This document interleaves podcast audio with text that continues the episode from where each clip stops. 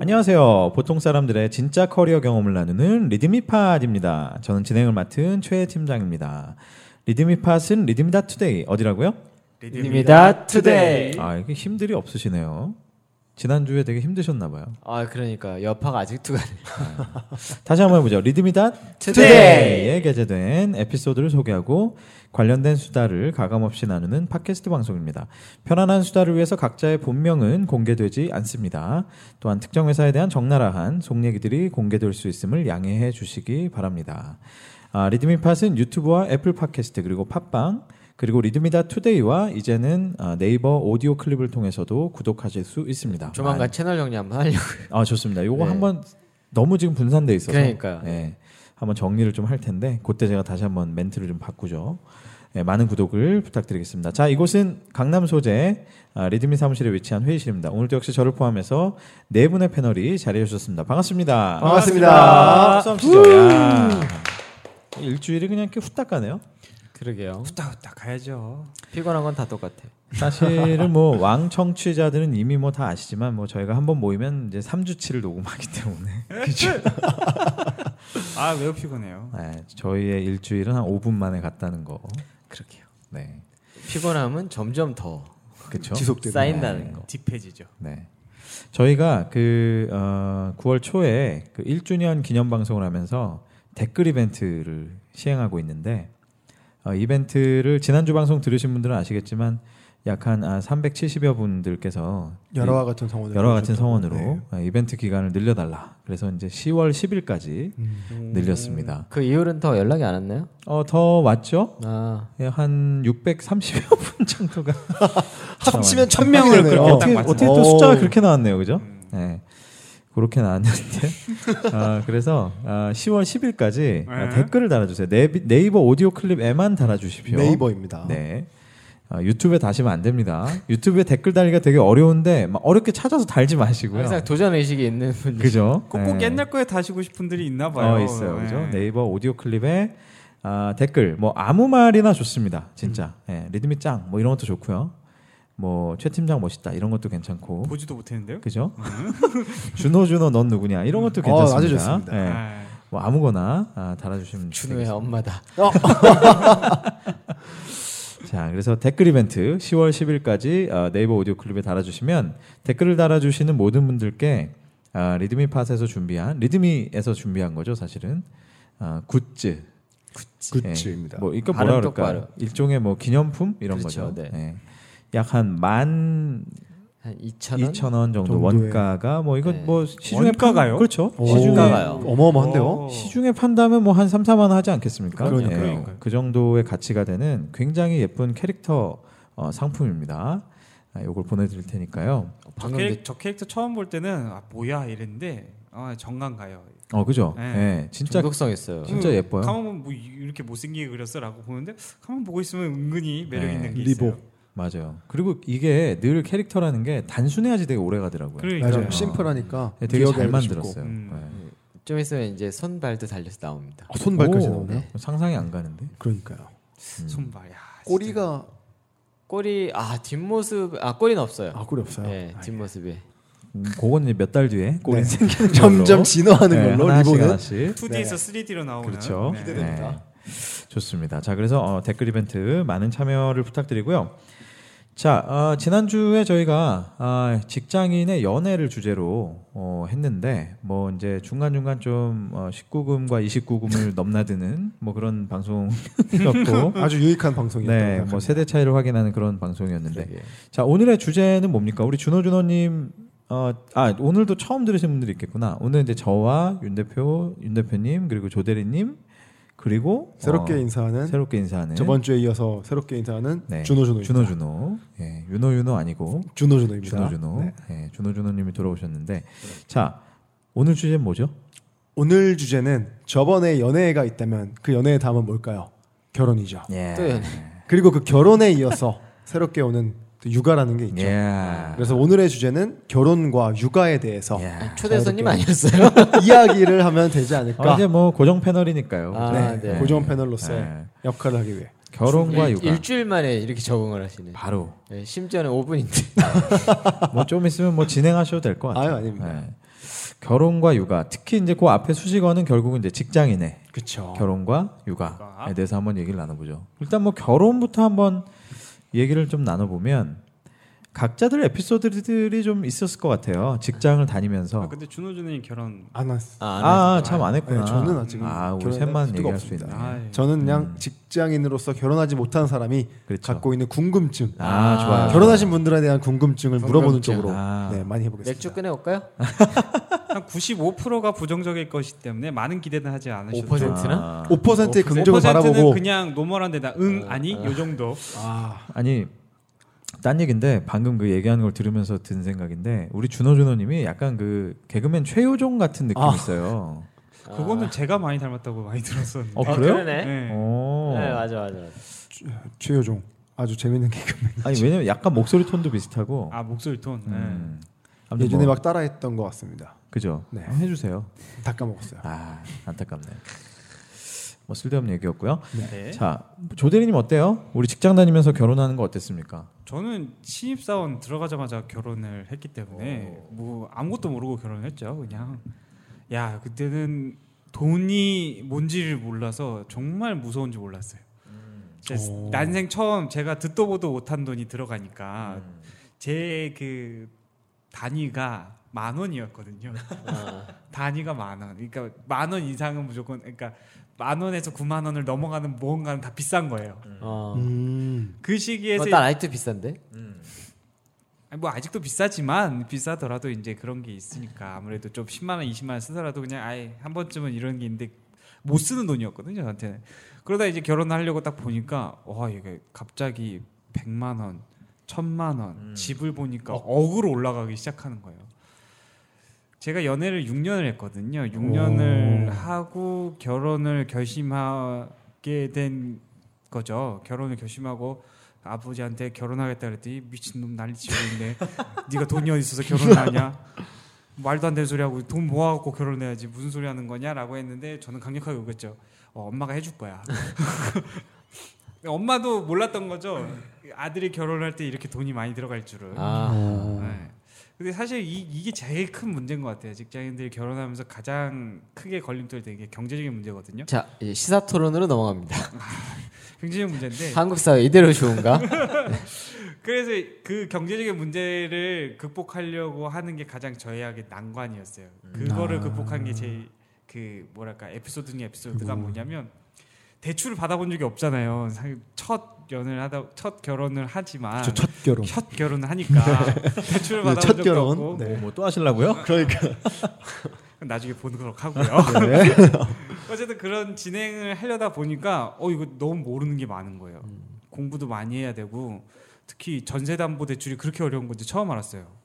그러니까 여러분들도 고- 근데 그래도 제가 한 가지 말씀드리고 싶은 거는 난관들이 경제적 난관이 제일 큼에도 불구하고 어 버짓이 생기면 돈은 따라옵니다. 어떻게든.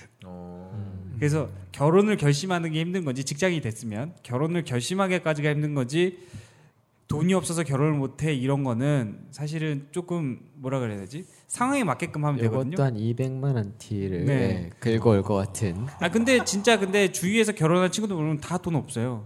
다 돈이 없어요. 다 다 자기 수중에 천 천만 이천만 원 들고 있는데 대다수예요. 진짜로 직장인들이라면 그냥 마냥 백수나 뭐 이런 사람들이나 뭐 아니면 아직 취직을 준비하고 계신 분들이나 뭐 그런 분들이 아니라면 들고 있는 돈이 거의 뻔하거든요. 천에서 이천이에요. 많이 모아본 사람 뭐 한 4, 5년 근무한 사람들이 뭐 1억까지 들고 있는 사람까지는 봤는데 들고 있어봐야 1, 2천이에요. 4, 5년 근무를 하고서 1억을 모아요? 그러니까 그런 1년에 그런 2천씩 너무 모아야 되는데. 너무 무리한 사람들도 있다는 그거는 거죠. 김생민인데. 음, 어 그러니까. 어. 스튜피 Great. 그래. 네, 그렇던데. 어. 그러니까 그런 분들까지는 봤는데 최대 그런 분들까지 봤는데 그런 분들이 아니라면 대부분 1, 2천이란 말이에요. 그래서 자기가 결혼하기에 너무 부족한 돈이 이- 있, 있다고 생각을 해서 하는데 사실 제도적으로 보거나 뭐 이런 게 알아, 알아가다 보면 되게 많은 부분들이 있거든요. 그러니까 결혼에 대해서 많은 겁을 내진 않으셨으면 해요. 오. 사실 이 얘기를 들으니까 지난 몇 어, 지지난 번에 오셨던 쭈님 생각이 나네요. 예, 게스트하우스에서 자꾸 하루에 하루에 3천 원을 쓰시면서 인도 여행을 하셨다는 그분. 아마 그분이 네. 그분이 1억을 모았을 수도 있어요. 아, 그러게. 그럴 수도 있어요. 어쨌든 그런 경제적인 난관을 헤쳐 나가서 우여곡절 끝에 결혼을 했는데 결혼하고 나니까 야 이것도 생활비가 음, 만만치 않더라고요. 이렇게 둘이만 먹고 사는데도 맞벌이를 함에도 불구하고 이자가 나가기 시작하면 빠듯하게 그러니까요. 아 대한민국에 이 많은 집 중에 내 집 하나 없는 게 얼마나 서러운지 음. 그러니까 결혼이 그래서 그때부터는 아 진짜 이게 현실이구나 이 꿈이 아니구나 갑자기 숙연해지네요. 음, 그러니까 집 얘기가 나오니까. 음, 결혼 못하고 돈도 많이 모으지 못한 저한테는 꿈 같은 얘기네요. 근데 진짜 저 현실에 곧 닥치실 거예요 아마. 음. 닥치, 아, 곧 아, 아. 닥치겠죠. 곧. 네. 곧 곧 닥치면서 입을 닥치게. 그러니까 그, 네, 그거를 결혼도 근데 닥치고. 피하려고 계속 미루고 계속 계속 그런 식으로 가다 보면 음. 결국엔 못 하게 되더라고요 많이 다 돼서 근데 요즘에 얘기를 들어보면 결혼 굳이 왜 해야 되지라는 얘기 음. 굉장히 많이 해요. 그게 실제로. 저는 근데 음, 실제로 그런 얘기를 많이 하지만서도 주변에서 그렇게 얘기하는 사람 한 명도 못 본 것 같아요. 네. 어 그래요? 진짜 결혼을 왜 해야 되지라기보다는 어. 제가 조금 느꼈을 때는 결혼은 하고 싶은데 막상 그런 현실들이 결혼하면 힘들고에 대한 게 너무 많다 음. 보니까 자기를 좀 합리화시키는 느낌이 그게 약간 비혼처럼 반- 음. 번진 것 같아가지고 그럴 수 있겠네. 어, 그런 생각이 좀 들더라고요. 안타 아쉽네요. 음. 이게 이- 참 힘들어요 대한민국 20, 30대로 산다는 게 그런 것들이 문제가 많죠 40대로 사는 것도 힘들어요. 그죠? 아, 네. 그럼요. 40대 가 얼마나 힘든데. 뭐 저도 40대니까 어. 힘들어요 진짜. 다시 또 세대 얘기로 넘어가자. 뭐가 그렇게 힘든가요? 예? 40대 분들은 아 굉장히 힘들죠. 아니 난 제일 힘든 게 20대 때는 30대가 되면 좀 편해질 줄 알았는데 그게 아니라서 힘들었고 아, 30대 때는 40대가 되면 좀 편해지겠지? 근데 아니라서 힘들고 이게 계속 이렇게 속아서 넘어가는 것 같아 이게 어, 느낌이. 그러게요. 죽을 때까지 그럴 것 같아요. 그러니까 죽으면 편해지겠지. 근데 죽어도 편하지 않고. 아 죽음도- 아니죠. 죽으면 모르는데 예. 잘 죽질 않는 거지. 인제는 잘 죽질 않아. 아, 요 예. 죽어야 되는데 아. 내가 안 죽어서 문제고 네, 그게 이렇게 되는 문제예요. 거죠. 야 근데 그 또한 아마 말만 그렇게 하지 사실 죽고 싶은 사람은 없을 맞아요. 거예요. 그런 거 그럴 없죠. 것 네. 아 근데 자, 사실 저는 얘기가 나와서 말인데 저는 너무 오래 사는 것 같아요. 음. 좀 망발일 수도 있는데 음. 예, 이게 의사가 없이 내 의지와 상관없이 그냥 생명의 연장이 계속 되는 듯한 느낌? 음. 정말 건강하게 어, 아. 철학적인 그냥 예, 얘기인데요. 좀 잘 살아야 돼. 자 다시 와서 네. 자, 아무튼 그래서 경제적인 부분들 예, 그런 것들을 극복하려고 노력을 해야지 음. 노력을 하고 알아보고 자꾸 그 활로를 찾아야 되는데 자꾸 이상한 대로 피하려고만 하면은 오히려 그런 게 더 안 이루어지는 결국은 것 같더라고요. 결혼을 하려면 경제는 현실이다. 네. 경제 상황은 현실이다. 현실이죠. 아니 근데 그 실제로 궁금한 게 이제 들으시는 분들 중에 오해하실 수도 있으니까 네. 아이 뭐 조대리 말은 저렇게 해도 뭐 결국은 다 부모님이 빵빵하게 도와준 거 아니냐 음, 이렇게 오해하실 수 있잖아요. 네, 그죠? 맞아요. 맞대요, 맞대요. 그게 오해가 아니라 이해한 거군요. 네, 맞아요. 뭐 어떻게 음. 아니 솔직히 말해서 대한민국 스물여덟에 첫 취직하자마자 결혼하려고 했는데 부모가 안 도와주면 어떻게 하겠냐는 거예요. 그렇죠. 네, 네. 그건 여러분- 불가능한 거고. 사실 여러분 그게 그러면은 제가 한번 질문을 어쨌든 저와 제 주변에 많은 사람들 결혼하지 않는 사람들 또는 연애를 하고 있으면서도 고민하는 게 이 사람이랑 결혼해도 될까라는 생각이 들어서 결혼하는 건지 네. 아니면 내가 나이가 이 정도 됐는데 내 옆에 있는 결혼할 때인데 내 옆에 이 사람이 있어서 결혼하는 건지 그거에 특히 여자분들이 궁금해하는 사람들이 되게 많더라고요. 저는 100% 이런 건 세 분 다 어떠신 것 같으세요? 저는 100% 후자예요. 제가 이스라엘에 있는 네, 모하메드 씨가 모하메드요? 해주셨던, 해주셨던 얘기를 여기서 해드리겠습니다. 이스라엘에 모하메드 씨가 있어요? 이- 예루살렘 아니시죠? 이스라엘에 예루살렘이 있죠. 아니 그러니까 모하메드는 어. 약간 중동 약간 아 이스라엘도 아, 중국이 있나? 있어요. 거기 있나? 아, 근데 뭐, 거기 뭐 하면 유대인이 아니고 아 이제 그런 아, 아니, 그런 건가? 아. 이스라엘에 유대인만 살라는 법이 아, 있습니까? 그럴, 그럴 수도 있겠네. 어 이스라엘 유대인이 못 살죠. 아, 그렇죠. 이건 참 차별이 그러네. 편견이 심하신 분이시네요. 아, 뭐 개종 한- 개종했을 수도 있죠. 어, 모하메드 씨가. 한국에 할리 씨도 살고 막 그럼요, 이러니까, 그죠? 네, 어, 네. 그러네. 한국의 낙가무라 같은 느낌. 아, 모하메드 씨가 해주신 얘긴데 딱 이제 그분이 그 이스라엘에 있는 재벌이에요.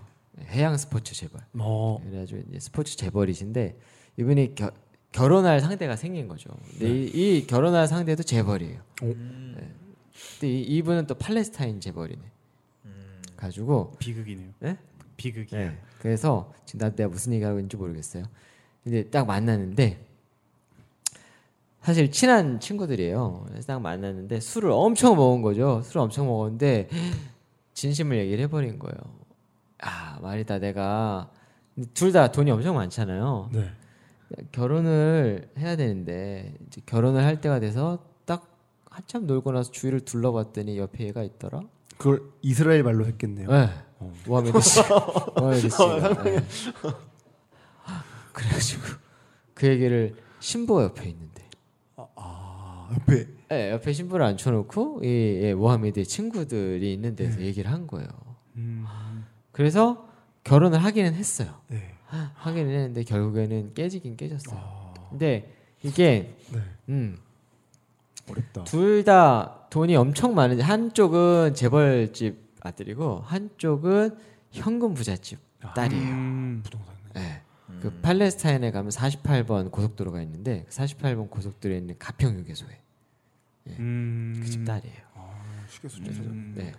팔레스타인의 가평역에 수가 있죠. 음, 그래가지고 자식 그렇게 유명하다는. 네. 그래서 그렇게 이제 딱 했는데 결국에는 헤어져요. 되, 되더라고요. 이게, 이게- 아, 뭔 얘기죠? 근데 결국은 이거는 후자를 선택했을 때 음. 그런 사랑에 대한 부분 아, 때문에 왜냐면 헤어진 케이스를 얘기해 주신 거예요. 그분은 이게 농담이 아니고 그 안에 있는 건 진짜예요. 한쪽은 재벌집이고 한쪽은 진짜로 잘 나가는 이제 네. 휴게소 집 딸이었어요. 이게 그랬는데 우리나라 얘기인 거죠? 네. 어. 그랬는데 아니 나도 시작을 하고 나니까 어떻게 할 줄을 못 수습이 할 줄을 못 해가지고 대책이 안 서네요. 그러니까 네. 나는 그러니까 계속 계속 어. 난 가평 지금- 휴게소 사장님 딸이 이혼하셨. 아, 죄송합니다 가평휴게소와는 전혀 무관한 얘기입니다. 제가 가평휴게소를 좋아해가지고 네이버에 찾아보려고 했어요. 이스라엘 가평 휴게소. 저는 팔레스타인 네, 48번 아 팔레스타인이지? 팔레스타인 48번 가... 국도입니다. 어허.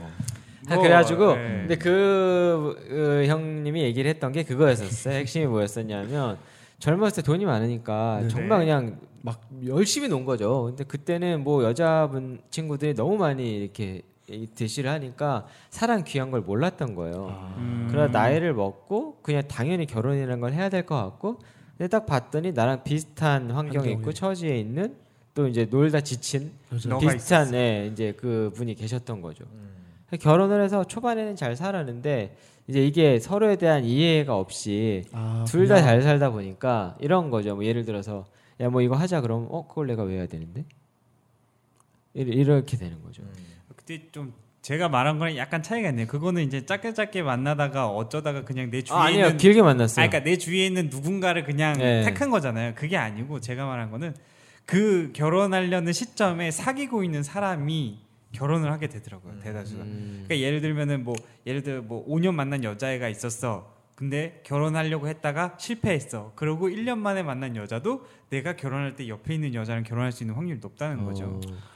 어. 와, 근데 그거에 대해서 되게 속물 같다라고 보는 여자분들이 꽤 있으시더라고요. 어떻게 그게 사랑이 아니라 그냥 내 옆에 있으니까 결혼이 말이 되냐 이런 사람들이 꽤 있어요. 말이 되냐입니다. 그러니까 그런 네. 차이들이 그러니까 어린 아니, 친구들이 근데 이런 그런 그런 그건 차이- 그러니까 이스라엘에서는 상상도 할 수 없는 얘기예요. 그러니까 그뭐 뭐 팔레스타인의 이런 그 속담 있죠. 까마귀 날잡히다. 자잘 던져주세요. 기다리고 있습니다. 저 기대하고 있어요. 어떤 아. 팔레스타인 속담이 나올 괜히 던졌네. 웃자고 던진 건데 웃지 그러니까 않고 기다리고 아, 있으니까. 그러니까 내가 못 받을 것 같아. 근데 지금 어느 모하메드 이스라엘 말로 얘기하는 그 상상이 있는 그러니까 이게 결국은 네. 그 자 이게 몇 가지 그게 명제가 있어요. 그러니까 하나 는 뭐냐면 결혼은 그 사랑해서 해야 된다. 네. 그리고 그 사랑이란 첫 번째 주어지는 거다. 사랑이란 내가 소위 말하면 뭐 하는 거다, 쟁취하는, 쟁취하는 거다. 거다. 네. 그러니까 이게 주어지는 거다라고 생각하는 사람은 결혼할 때 즈음에 나타난 사람을 운명의 상대라고 받아들이는 거고 아, 사랑은 사랑은 내가 선택하는 저는 후자 쪽인데. 거야라고 생각하는 사람에겐 이해가 안 가는 거죠. 네. 근데 근데 보통- 그렇게 하니까 좀 이해가 음. 됩니다. 그, 그것도 있지만 더 저기다가 저 한- 하나의 명제를 더 추가합니다. 저게 나이 그러니까 그 에이징 그 시간의 흐름이 포현한 것 같아요. 어리면 어릴수록 사랑은 쟁취하는 거야라고 갔다가 아, 나이가 그치. 들면서 들수록 이제 사랑은 주어지는 거야라고 바뀌면서 그 시점이 점점 늦어지니까 요새는 옆에 있는 사람이랑 결혼한다라는 그런 뉘앙스가 강해진 것 아. 같아요. 자 결혼이 늦어지니까. 연인 여러분 옆을 돌아다 보십시오. 내 옆에 누가 있는지 그럼요. 중요합니다. 막 오징어가 있고 막 그런 거. 사내가 있지는 않지. 저는 사내- 사내가 있네요. 큰일이네요. 음. 아무튼 그뭐 결혼에 대한 그냥 일반적인 얘기를 좀 냈어요. 그죠 했는데 어떻게 결혼하셨나요? 뭐 저는 이제 교회에서 만나서 교회. 어, 했기 때문에 아, 교회 오빠? 그러니까 이스라엘이 그쵸? 계속 나올 수밖에 없는 지금 상황이잖아요. 그죠? 그러네요. 네.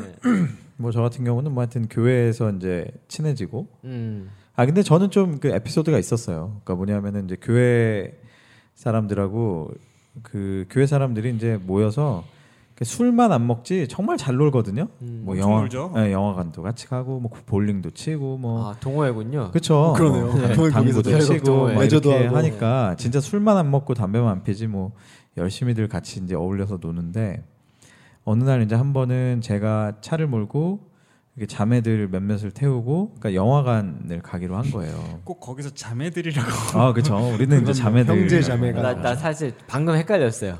자매라 아, 그래가지고 실제 실제 네. 그세 자매를 아, 그래서 이제 가는데 제 차가 사고를 당했죠. 아 아, 네. 접촉 사고. 그렇죠. 네. 근데 되게 좀 심하게 당했어요. 어. 그러니까 이게 아무리 생각해도 그 택시가 이제 제가 사거리를 거의 빠져나가고 있는데 뒷공문이 이렇게 옆에서 박은 거예요. 아, 차가 돌았겠네요. 근데 그러면. 이게 뭐 스키드 마크도 없고 아무것도 없으니까 제가 분명히 어 저기서 차가 오는데 근데 저 정도 속도면 왜냐면 나를 인식하면 속도를 줄여야 줄이겠지. 돼. 충분히 나가는 그거란 말이에요.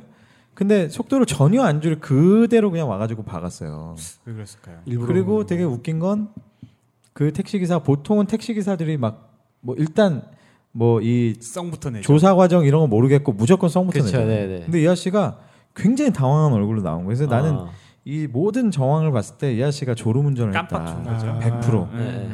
근데 그러니까 왜냐하면 나한테 먼저 와가지고 일단 운전자끼리는 문제가 없는 것 같으니까 그 인사 접수는 하지 맙시다. 나한테 먼저 그랬거든요. 어, 그랬는데 그 뒤쪽에 타고 있던 이제 자매들. 자매가 자매님들. 네. 이쪽에서 이렇게 뒤쪽을 아. 받으면서 아, 이렇게 반대편 유리창으로 부웅 날아가고 열- 머리를 이제 세게 부딪히면서 찢어졌어요.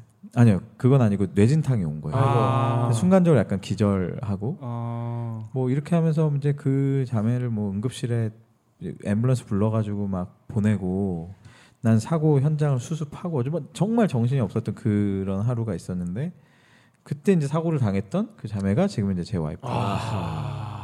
책임을 지셨군요. 그렇죠 책임을 졌죠. 근데 이제 뭐 되게 긴 얘기가 있지만 뭐 이 얘기를 뭐 더 하긴 좀 그렇고 근데 놀라운 거는 그때가 이- 저희가 2014년 6월 20 날에 그 사고가 났는데 네. 제가 딱 1년 뒤 15년 6월 20 날 결혼했죠. 아, 15년에 결혼하셨어요? 네, 네. 오. 얼마 안 됐어요. 그러게요. 아무튼 그랬는데 뭐 네. 어. 직장인의 이런 얘기니까 좀 넘어가면 저는 이제 그런 게 좀 있더라고. 요 아까 그 연애할 때랑 좀 비슷한 건데 이게 네. 하긴 회사 다니면서 결혼 준비하는 건 참 어려운 것 같아요. 어 그건 다들 힘들어하시더라고요. 음. 네. 진짜. 죽을 네, 뻔했죠. 뭐 어떠셨어요? 그래서 저는 회사 다니기 전에 했어요. 와. 굉장히- 현자다 현자 네. 이런 거. 정말 아유 말도 못하는 게 뭐냐면 이게 스드메라고 하잖아요. 어, 그렇지, 그렇지. 스튜디오 드레스 드레스 메이크업의 메이크업. 주임을 아, 스드메라고 하는데 그 비용도 그 이제 저희는 둘 다 맞벌이를 하다 보니까 웨딩 플래너를 하나 썼어요. 이제 그 아하. 어차피 예식장은 예약을 했고 그다음에 이제 모든 건 이제 그 플래너한테 다 맡긴 채로 가서 편하게 하자 그랬더니 와이프가 그러는 게 어딨냐며 결혼식은 챙겨야 된다며 그렇죠. 하, 그리고 거기에 나는 숙제가 하나 있죠. 프로포즈라는. 아, 와. 정말 네, 하셨어요 정말. 프로포? 아 했다. 저는 그래서 했죠. 사실은 리드미 팟이 탄생이 된 어떻게 된 건데. 아, 와, 그 프로포즈도 준비를 해야 되고 집도 봐야 되고 입주 시기도 맞춰야 되고 그거에 맞춰서 대출도 해야 되고 막 아우 막 여러 가지 복잡한 게 싸우는데 그 와중에 싸워요. 네. 그렇죠. 아, 그쵸. 예. 말차리 많다고 들었습니다. 어, 아 그렇지라고 했어. 지금 뭔가 있습니다. 아니 아니 아니. 아, 생각보다 예, 뭔가 그 있어요 이거. 제일 자, 친한 친구와 뭔가 최근에 있습니다. 결혼해서 내가 아는 네. 사람 얘기 이거. 와, 그, 그 싸움을 겪어 나가는 게 너무 힘들더라고요. 신입사원인데다가 얼마나 긴장을 했겠어요. 가서 힘든 상황인데도 야근도 계속 있는데도 막 핸드폰으로 검색을 하고 잠깐 화장실 가서도 검색해서 뭐 집 어딘지 알아보고 뭐 아하. 전화하고 이런 과정들을 다 겪고 나면 이게 무슨 느낌이냐면 전우를 만난 듯한 느낌이 생겨요. 얘 시장에 딱 꼴이 나는 그 시점에 약간 전우랑 같이 야 우리가 그래도 이때 해냈다. 고향 앞으로. 네, 어. 그래서 엄마를 보면 그렇게 신부들이 우나 봐요. 아. 아. 덩키르크의 한 장면이 생각나. 네, 그 전쟁과 숱한 네. 그 핍박과 뭐 그런 싸움과 김정은과 트럼프 사이처럼 막 폭탄을 쏴대고 그렇게 지내다가 결국 그걸 다 겪고 나서 딱 결혼식에 도착하면 신부들이 엄마를 보자마자 울음을 터뜨리는 거예요. 잠시 휴전을 통해서 네. 하는가 음. 싶다가 조금 이따 다시 네. 근데 제 경우는 아닌데 이제 주변에서 보면은 예를 들면 뭐 나의 상급자가 결혼을 안 했다든지 아 그런 경우. 뭐 혹은 뭐 요즘은 이제 여자분들 많은 직장도 많으니까 나의 상급자가 결혼을 못한 심지어 노처녀라든지 아, 노처녀란 말은 조금 그렇고. 아 좀 그런가요? 아, 네, 골드미스 뭐 이 정도로. 미안해 우리가 이런 표현을 잘 모릅니다. 음, 죄송합니다. 죄송해요. 하여튼 뭐 아직 미혼이신 분이라든지 네. 혹은 뭐 결혼도 멀쩡히 했지만 뭐 그런 그 라이프 이벤트에 대해서 굉장히 무시하는 그런 상사를 음. 만나면은 결혼 준비가 너무 힘들어요. 이게 눈치가 엄청 보이거든요. 엄청 보이죠. 어. 엄청 사실은 보여요. 우리나라 환경이면 여성분들이 더 준비하기가 힘드실 수도 있을 것 같아요. 네, 훨씬 맞아요. 힘들어요. 그렇죠. 음, 훨씬 힘든 게 아무래도. 뭐냐면 아무래도 남성분들이 아- 되게 귀찮아하잖아요. 음. 모든 일에 좀 떠넘기고 약간 아, 그러셨어요? 아. 저는 그렇진 않아요.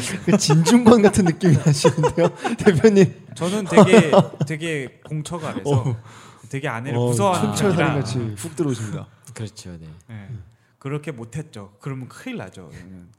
아니, 그러니까 되게 어려운 게 여자들은 일단 기본적으로 결혼 날짜가 잡히면 일단은 살을 빼야 되잖아요.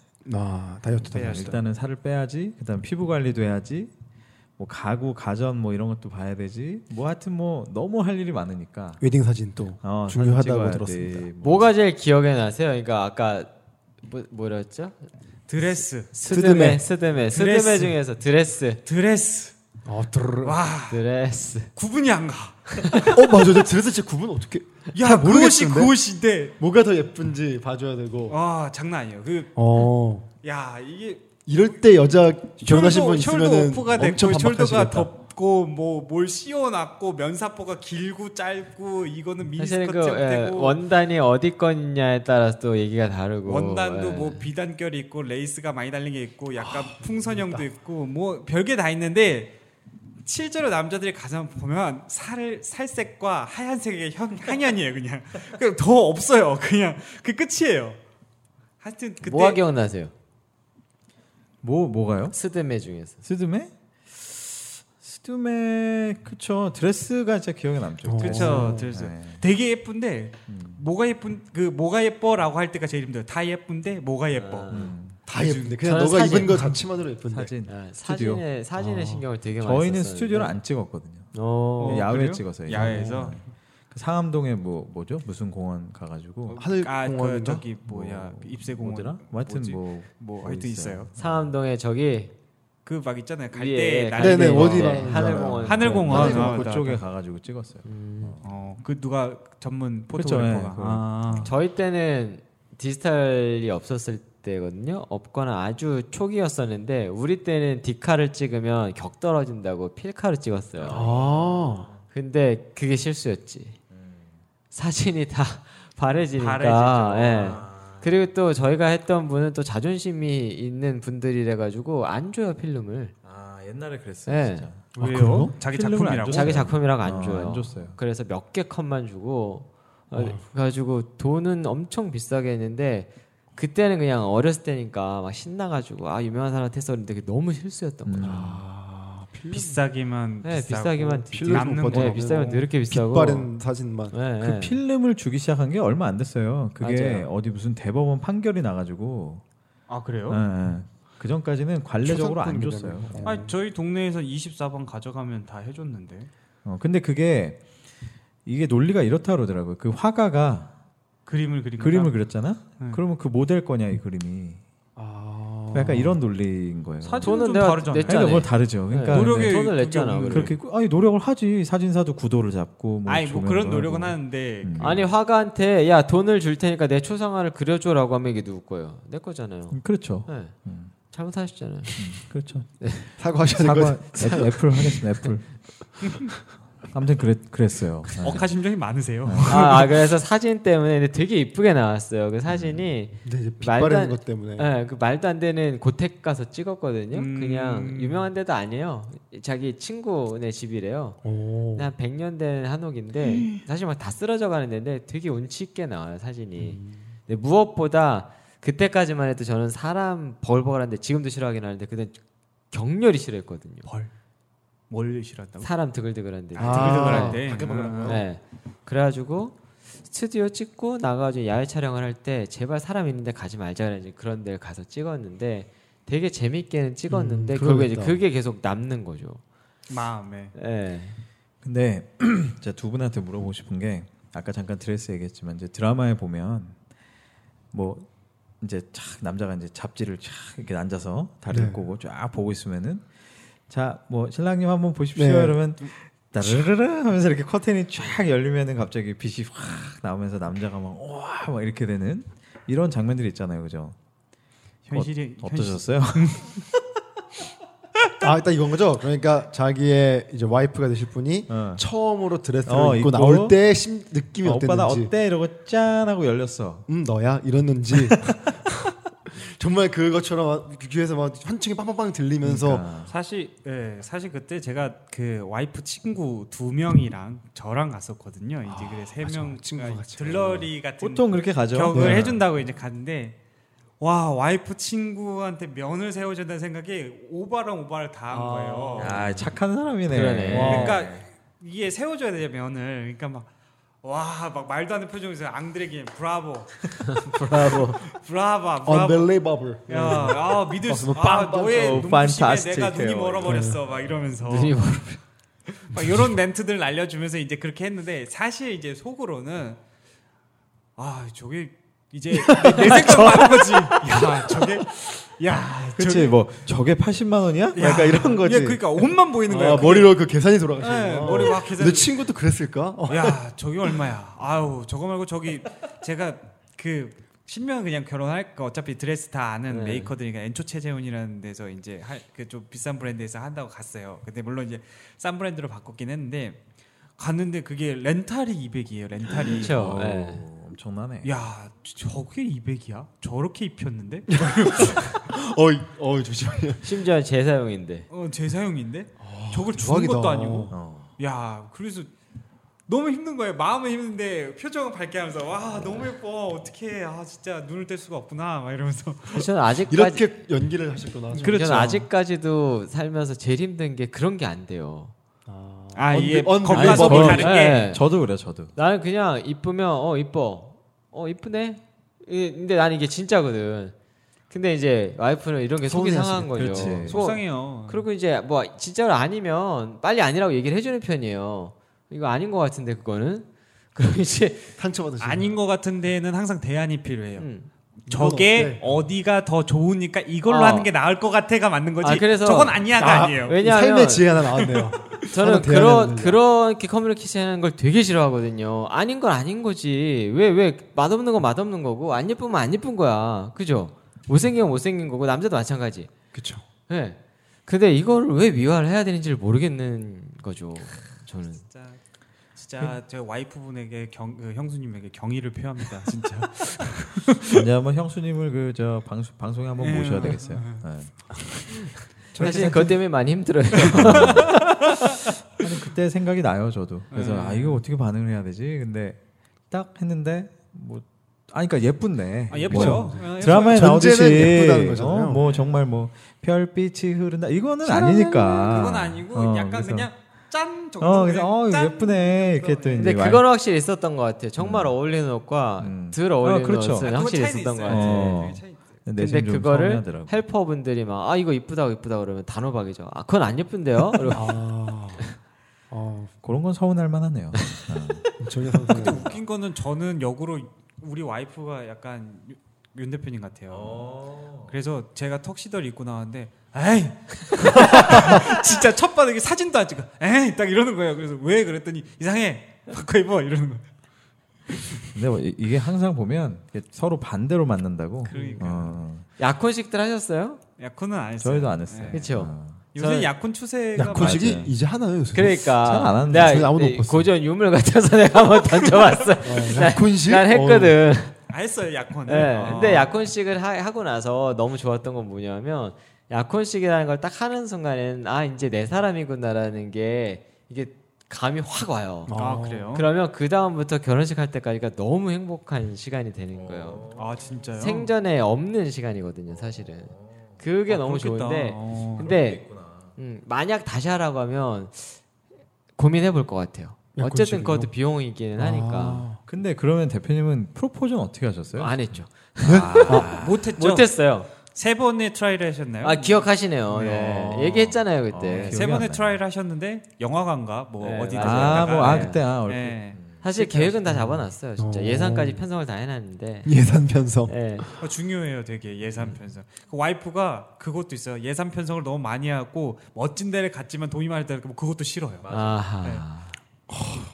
되게 어려워요. 아, 조대리는 어떻게 진짜 했어요? 양난이네 이런 거. 아니 저는 이제 그 이제 고급 레스토랑에 가서 이제 영원의 사랑을 표하는 느뭐그 아. 드비어스. 드비어? 네. 변하지 않는. 네, 변하지 음, 않는 다이아- 느비- 다이아를? 네, 다이아를 이제 아하. 좀 작은- 많네 음. 이분. 작은 다이아를 음. 우리가 쭈브 좋게는 반 캐럿, 쭈브 네, 반 캐럿. 쭈브 녹여가지고. 예. 그걸로 이제 약간 프로포즈를 했는데 거기다가 이제 약간 좀 이벤트를 가미해서 뭘 했냐면 제가 이렇게 한 줄 일기를 잘 써요. 어, 그 한 줄 일기. 한주평 잘 못하던데. 오늘 한주평 한번 시켜보시죠. 아, 예. 네, 근데 그거는 오로지 와이프랑 나랑만 얘기를 아하. 이렇게 쓰는 거를 원래 좋아했었는데 로맨티스트식. 그러니까 또 이런 면이 네, 있네요. 그거를 그 한 그게 6년 동안 모여졌으니까 꽤 됐을 거 아니에요. 와. 그거를 그 필사를 해서 그러니까 다시 썼죠. 와. 네, 다시 필사를 해서 선물로 줬죠. 어, 글씨를 잘 쓰나 봐요. 아니요. 제 그냥 제 글씨 우와. 그냥 음, 나는 어쨌든 뭐, 그거 오- 보면은 오히려 딱- 막 잘 쓰면 더 아, 그런 그러겠다. 느낌이 더 그냥 음, 없으니까 무심한. 예 느낌으로 무심한 써서 그냥 내 글씨로 그냥 이거 훌륭하, 필사를 했어 훌륭하신 분이네 이분. 그걸로 이벤트를 준비를 했었더니 정말 근데 진짜 말 그대로 3시간을 울더라고요 아. 오. 대충 느낌은 있으셨대요. 그날 프로포즈 하겠다라는 그런. 아니 프로포즈 하겠다고 말을 하고 프로포즈를 아. 했으니까 저는. 근데 그 깜- 선물만 서프라이즈. 보는 거죠 아이, 아. 그러면은 울려고 준비하고 나온 거야. 아, 이 감성 좀 어. 적셔놓고 그래 나오셨구나. 아마 이 방송에 모셔서 얘기하면 그러니까. 그 당시에 미리 촉촉히- 언제까지 울어야 되지 이러면서 울었을 수도 있어요. 한 8시쯤에 프로포즈를 할 거니까 무슨, 11시 생, 무슨, 정도 생, 되겠지. 무슨 생각을 해야지 눈물을 3시간 동안 흘릴 그렇지, 수 그렇지, 있을까? 막 이런 거예요. 아. 근데 그거 이렇게 다시 필사를 하면서 아 얘가 내, 내가 진짜 얘를 사랑했구나라는 막 이렇게 아. 그러니까 이게 다시 쓰니까 내가 다시 옛날의 참. 기억들이 결이라는 건 떠올리잖아요. 참 잘 미대예요, 달달하네요. 그거. 아, 네. 그런 그러니까. 이벤트를 유일하게 제가 자랑할 수 있는. 그 준호 준호님은 미래 와이프에게 네. 어떻게 프로포즈 하고 싶으세요? 미래의 네. 와이프한테요. 따단. 저는 어, 와이프만을 위한 1인 극을 하나 하고 싶을 것 같아요. 아하. 어차피 학교 극장 같은 거 빌려가지고 아, 모노 드라마, 아. CSI. 네, 모노드라마로 해서 예? CSI 이런 거. 마임 같은 것도 아니요 마임은 아니고요. 가방 들고 막 이렇게. 그걸 할 수는 있죠. 음. 어. 네, 해봐서 배워가지고. 그건 남자의 로망인데 여자의 로망은 아니거든요. 네. 아니죠. 근데- 그걸 딱 열었는데 안에 백 들어있고, 막 에르메스 백 들어있고. 예? 그 안에 또 네. 다이아몬드. 음? 근데 사실 저는 어쨌든 간에 저는 심플한 게 제일 좋다고 생각을 하기 맞아요. 때문에 제일 그리는 그림은 어떤 그런 극들을 통해서 결국은 어, 미래의 와이프와 저만의 단독 둘만의 콘서트를 하나 예. 하고 싶은 예. 게 제 그냥 생각입니다. 근데 이제 뭐 마지막쯤에 영화처럼 딱 암흑 속에서 갑자기 친구들이 악기 하나씩을 들고 나쫙 연주하면서 나오면서 이렇게 어, 쫙 네. 엔딩하고 그죠?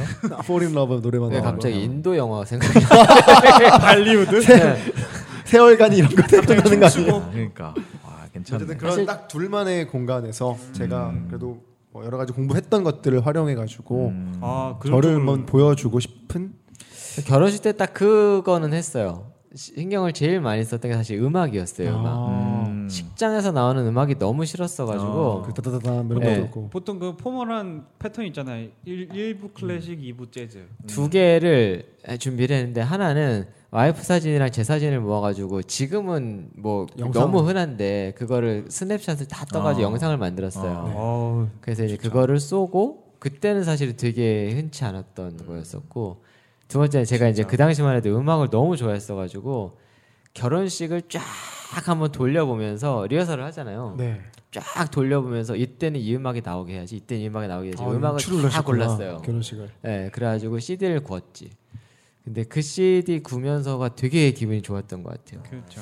막 생각을 해보면서 어 그때 그래 이 음악을 틀면 이렇게 흘러가겠지, 이럴 때 흘러가겠지. 아무것도 기억이 나지 않아요. 근데 이게 그 우리가 네 명이 은근히 이 감성 코드가 좀 비슷하네요. 그러니까 그래요? 이게 다 뭐냐면 약간 컨텐츠로 음. 승부하는 지금 사람들인데 그렇죠. 그러네요.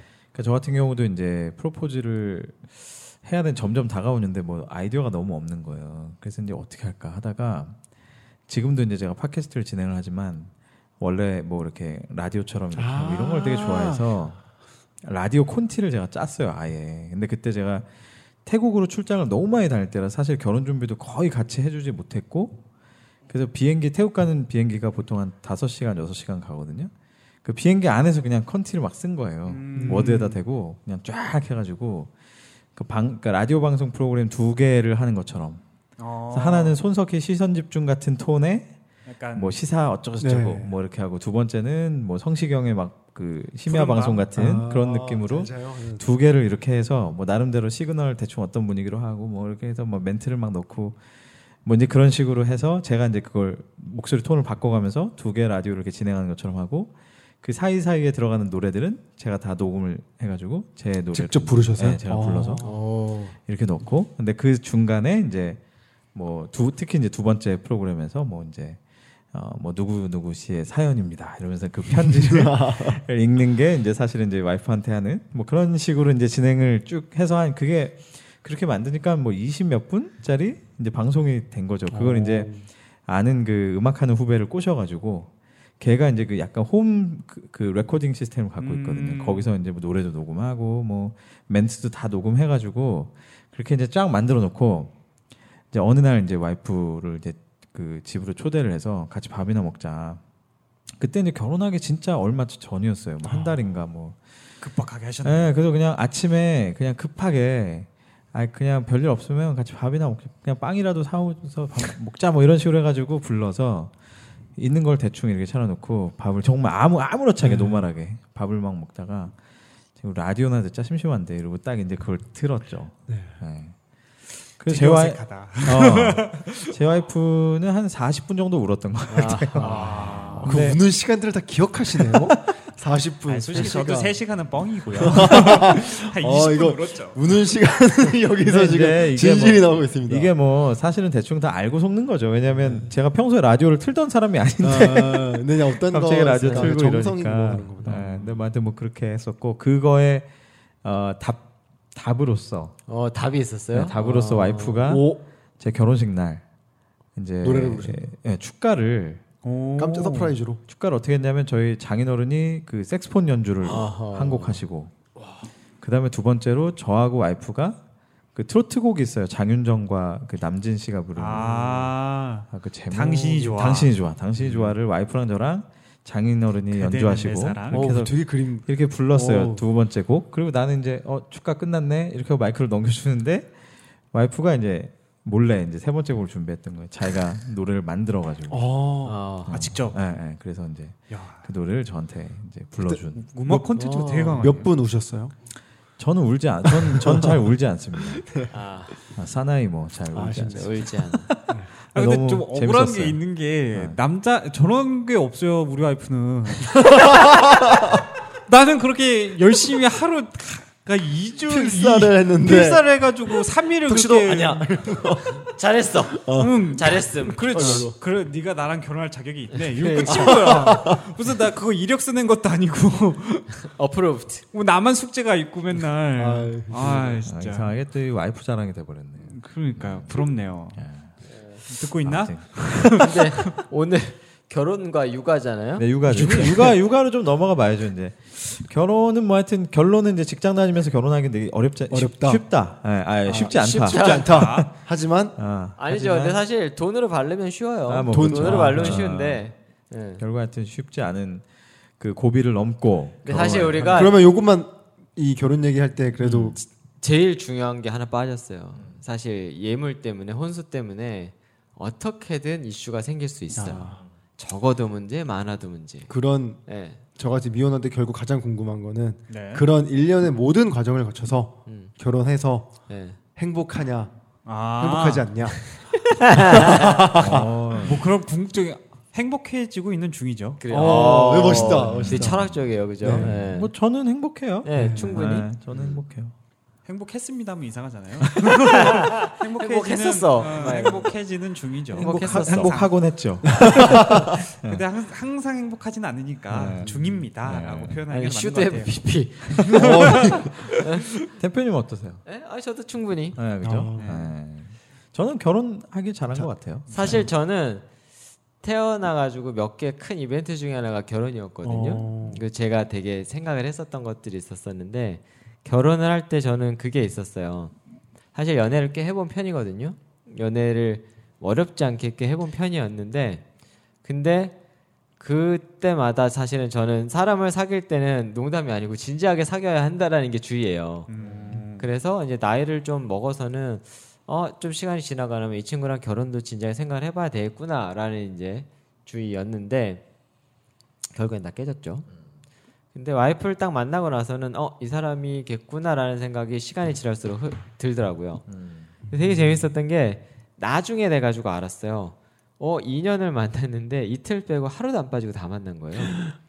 이틀 빼고. 그 이틀도 초반에는 몰랐었어요. 근데 한 1년인가 아니 얼마가 지나고 났는데 와이프가 그랬나? 그거 아냐고. 우리 매일 만났다고. 생각해보니까 그렇게 된 거였죠. 가지고 와이프랑 저랑도 약간 되게 신기했었어요. 그래서 그냥 예를 들어서 뭐 제가 자- 자율증 공부한다고 밤에 학원에 있으면 학원 앞으로 와가지고 그냥 바- 같이 밥 한번 먹고 야식 먹고 가고 그러더라도 잠깐이라도 보고 어, 그랬었죠. 그게 되게 노력인 것 같아요. 좋아하면 할 수 있는데 음. 할 수 있는데도 그래도 그걸 노력이라고 한다면 되게 노력하는 거죠. 되게 이게 지금 생각하면 고마웠고 이뻤던 것 중에 하나 그때는 몰랐어요. 그때는 몰랐는데 지나고 나니? 예. 와이프가 다녔던 학교가 서울 저 끝자락에 있는 학교예요. 근데 저는 대학원이 또 그 뭐냐 딴 데 있어요. 그 저는 기숙학원에 다녔어요. 대학원을 기숙하는 대학원을 다녔어요. 그래서 버스를 타고 한 1시간 반이 걸리거든요. 예, 그걸 매일 온 거예요, 매일. 아 진짜 부럽다. 대단하시네. 나는 한 맨날 시간에 맨날 생각나네. 데려갔는데 씁쓸해졌네요 음, 조대리님 와이프께서는 조금 잘 해주시면 감사하겠습니다. 아 이미 지난 일인데요. 다 끝났어요. 네. 그러니까 자, 그래서 이제 예, 음. 출산으로 넘어요. 출산 육아로 한번 넘어가 보죠. 아 뭐 있으세요? 아니요 아니요 아니요. 어. 저제 가장 지금 방송하다 갈까봐 응? 방송하다 갈까 봐. 그게 아니라 아까 뭐 결혼에 대해서 뭔가 아 행복 그걸 물어본 거구나. 아, 그건 다- 아, 그럼 그걸로 엔딩을 딱 하고 지금 제일 육아 현장에 있는 게 저잖아요. 아 그렇죠. 그렇죠. 네. 치열한 네, 육아 아주 현장이 있죠. 이게 뒤늦은 나이에 애가 나와가지고 아주 힘들어 죽겠는데 몇 살이죠, 얘가? 지금 두 살이죠, 두 살. 맞아, 애기 네. 두 살. 어, 되게 근데 귀여워요, 자- 주아. 저보다 결혼 아이고, 늦게 하셨는데. 이름 아, 좋아. 얘기해버렸어. 아유, 뭐 괜찮습니다. 괜찮습니까? 네. 아주 어, 귀엽죠. 힘들죠. 그러니까 저는 이제 딴 거보다 이 직장 다니면서 육아한다는 게 근데 사실 저희 부부 같은 경우가 양가에서 도와주실 수 있는 상황이 아니에요. 뭐 음. 지리적 여건이 됐든 아. 뭐 연세들이 많기도 하고 하니까 그러니까는 거의 사실상 부부가 그냥 모든 걸 오롯이 다. 육아를 하는데 다행인 건 그래도 와이프가 그냥 육아에만 전념을 하고 있긴 한데 근데 문제는 저도 주말에 뭐 이렇게 단 몇 시간이라도 애랑 있다 보면은 그 그냥 직장에 있을 때는 이해를 잘 못해요. 그냥 와이프가 왜 뭐 뭐 이렇게 힘들어? 뭐 애랑 하루 종일 있고 편하게 편한 옷 입고 막 어? 있다가 뭐 어디 야- 야- 저 산책도 갔다가 여기는 신만 양병 안티를 양병한대요. 했다가 주말에 잠깐이라도 보면은 진짜 그냥 막 100% 이해가 가죠. 아, 음. 야, 이 아이랑 하루 종일 있는 거는 진짜 힘들겠다. 근데 물론 다른 종류의 어려움이에요. 그러니까 사실은 남자들도 뭐 직장에서 물론 이제 여자분들도 육아맘도 있기 때문에 네. 음. 뭐 직장에 있는 사람은 직장에 있는 사람으로서의 그 고통이 있고 또 육아하는 사람들은 육아하는 사람으로서의 고통이 있는데 네. 대신에 육아맘이나 이제 저도 좀 육아에 관여를 많이 하는 편이거든요. 그래도 그런 경우는 참 힘든 게 두 가지 고통을 다 겪으니까 어, 진짜 힘들긴 하죠, 사실. 저희 처형이 했던 말 중에 깜짝 놀랄 말이 있죠. 너는 나를 도와주는 게 아니야 함께하는 거야라고 하더라고요. 음, 그렇죠. 네가 왜 날 육아를 도와줘? 너도 하는 거야. 그렇게 얘기를 하더라고. 맞는 얘기죠, 오, 그게 사실. 부들, 오, 그렇죠. 덜덜덜 막 요새 떨리고. 저희 때 친구들이 얘기하는 게 육아는 도와주는 개념이 아니라 같이 가는 건데 육아를 도와준다는 개념으로 생각하는 남자들은 만나면 안 된다. 음. 뭐 이런 식으로 얘기하는 사람들도 있고 그 근데 음. 순간적으로 드는 생각이 내가 너의 할 일을 도와주는 것 같다는 느낌이 있잖아요. 내가 뭐 네. 음. 싫고 좋고에 따라서 그냥 남자들끼리 얘기하자면 그런 느낌이 있잖아요. 그러니까 그렇게 쉽게 뱉은 말이 굉장히 상처가 될 수 있다 고 음. 그러더라고요. 그렇죠. 근데 이게 아마 백만 안티를 양성할 수도 있을 것 같은데 이건 아마 네. 진짜 안티 모으면은 진짜 수도권 그 안티가 다 인구 댓글로- 나올 것 같은데. 댓글로 네. 리듬이 굿즈를 받을 수 네, 있는 리니의 굿즈를 받아서 앞으로 받을 수 원가 기준 12,000원짜리 굿즈 악플을 어, 아, 달고 선물을 네. 받 받는 어 이런 신개념 밖에 그 근데 오히려 저는 이제 그렇게 생각하는데 결혼을 해서 아이를 낳아보신 여자분들은 오히려 제 얘기가 뭔지 이해하실 거예요. 아마 결혼을 하기 전에 혹은 결혼을 했지만 아직 애가 아기가 없다. 애가 없는 여자분들은 되게 민감하게 들으실 텐데 이게 무슨 얘기냐면 저도 기본적으로 가정 내에서의 양성의 역할이 굉장히 평등한 것을 좋아해요. 그 평등하다는 게 똑같은 일을 해야 된다는 건 아니에요. 네, 그렇죠. 옷은 당연히 내가 받는 박는 거고 뭐 소파는 내가 당연히 옮기, 옮기는데 각자가 할 수 있는 최선의 그 역할을 다 하는 게 되게 좋다고 생각을 해요. 네. 근데 문제는 뭐냐면 이 아이라는 존재는 그냥 그 본능적으로 어머니 엄마를 찾을 수밖에 없는 상황이 있어요. 네, 그럼요. 당연히. 음, 이게 뭐냐면 모성이라는- 그래서 나도 그 사상적으로는 어, 육아는 당연히 내가 돕는 게 아니라 같이 하는 거야라고 생각을 하지만 네. 아주 갓난아기 때 정말 그 젖먹이 때의 그 시간 동안에 아, 그거는- 어떤 모드가 형성이 되냐면은 어쨌거나 키퍼슨이 엄마가 되고 그렇죠. 어. 아. 서포트가 그거를 옆에서 서포트하는 게 아빠가 돼요. 그러겠네요. 그리고 그러다 보면 어느 순간에 나는 아빠가. 도와주는 사람이 되고 와이프가 메인이 되고 그리고 또 그 관계 형성이 아이가 애착을 형성하는 그 관계가 엄마하고 자연스럽게 형성이 더 되잖아요. 네. 중요하게 되죠. 그러니까 예를 들면 이런 게 있어요. 지금도 저는 관여를 많이 하는 편이기 때문에 평소에 놀 때는 우리 아이가 저랑 엄청 잘 놀아요. 근데 배고플 때, 아플 어? 때 졸릴 때, 아플 때, 엄마. 뭔가 짜증 났을 때 이럴 때는 무조건 엄마한테. 가요. 어, 맞아요. 주변에 맞아요. 예, 그러니까 이런 뭐 그런 거 상황을 내가 어떻게 할 수가 없는 거예요. 그거는 내가 아무리 아니 나 같이 할게 이렇게 해도 네. 애가 나한테 오지는 내가 건드리기만 해도 막 짜증 내는데. 그러니까 이런 상황들이 오면은 자꾸 이제 그런 그 생각들이 좀 굳어질 수 있는 예, 여지가 것들이 있죠. 있어요 여지가 근데 있죠. 물론 그럼에도 불구하고 자꾸 그거를 깨고 노력을 해야 되는데 어쩔 수 없는 상황도 조금 있긴 있다. 나 아. 예. 그런 그런 얘기 같아요. 사실 여자들이 들었을 때 이 얘기는 그 같이 하는 거야라는 얘기는 너가 이 정도면 나의 같이 하는 거예요. 네. 같이 하는 거예요, 그거는. 이 정도면 도와준다는 도와주는 게- 게 아니고. 그 말이라도 도와준다고 안 하는 게 음, 음, 좋다 이거죠. 음, 이어서 또 이제 삶의 지혜가 하나 네, 나오는 말이라도 도와준다고 하니까 어 그래 내가 할게 이거 어, 도와줄게 어, 내가 해줄게 해줄게 이런 말 말고 같이 하자. 아, 그 내가 할게 예 내가 할게 이건 내가 할게 그리고 한마디로 아기가 막 먹고 막 난장판이 됐어요 근데 치워요 가사일을 도와주면서 내가 치워서 좀 깔끔하게 만들어요 그럼 그것도 어떻게 보면 육아에 도움이 되는 거고 그리고 빨래 빨리빨리 해주고 잘 널어주고 그런 게 중요한 거죠 사실 예. 육아 얘기가 나오니까 대표님이 갑자기 좀 조용해지. 제가 대표님 성향은 아는데 육아에 전혀 관여를 안 했던 부분이고 애가 장성을 하니 그제서야 놀자가 됐죠. 어, 아이 아이는 다섯 살부터 크죠. 그 5년을 전혀 근데 옛날에 제가 이게 역사적으로 맞는 얘기인지 모르겠는데 저 아는 분한테 들은 얘기라 네. 굉장히 불확실할 수 있다라는 거를 전제로 깔고 옛날 중세 시대에는 그랬다네요. 그 사상 자체가 아이가 다섯 살인가 여섯 살인가가 돼야만 사람으로 인정을 했대요. 그런 건 있었던 어 그리고 그 밑에는 그냥 동물이나 똑같다고 생각을 했고 아. 그래서 그때까지는 특히 아버지들은 아예 인터랙션을 안 했대요, 애랑. 어... 음, 교감을 어, 전혀 그래서 없이. 그 왜 그 중세 시대 그러니까 서양에 보면 유모의 문화가 있잖아요. 그쵸 그쵸 그게 이제 그때부터 시작된 거라는 그런 학설이 오. 있대요. 어, 유목민도 그때 시작이 된 거고. 노마드 뭐 웃지 모르겠. 못했습니다. 웃고 모르겠죠. 싶었는데 네. 죄송합니다, 대표님. 항상 이런 식이에요. 그래서 그런 문화가 있다고 하는데 뭐 그러니까 아, 이 지금 그래서 저 지금 뭐 하고 싶은 얘기가 뭡니까? 그래서 뭔가 도와주려고 시작을 한 것 그러니까 같은데 굉장히 그래서 유, 로마인이라고 네. 아. 아니 유러피안 스타일이라는 거 중세 시대 그러니까 대표님은 유로피안. 어. 지금 유로피안 말고 지금 그 유로피안 큰일 나요 네. 그러면. 아니 그 그- 그렇죠 이제 근데 사실은 저는 육아를 되게 육아라는 건 어, 없었었고 아이가 크고 나가지고 이제 그때부터 어느 사실 전 그건 있었어요 어려 제가 너무 그 회사 생활하면서 누구나 다 그랬겠지만 내 앞가림하기도 바빠가지고 음. 그때는 이게 저는 커리어가 되게 늦게 시작한 편이고 그리고 또 힘들게 남들보다 시작을 한 편이라 근데 오, 오로지 거기만 이제 있었던 거죠. 그리고 사실 육아를 할 시간이 없었어요, 솔직히. 같이 있어야지 뭐 육아를 하든지 말든지 하지. 뭐 집에 있을 시간이 없는데.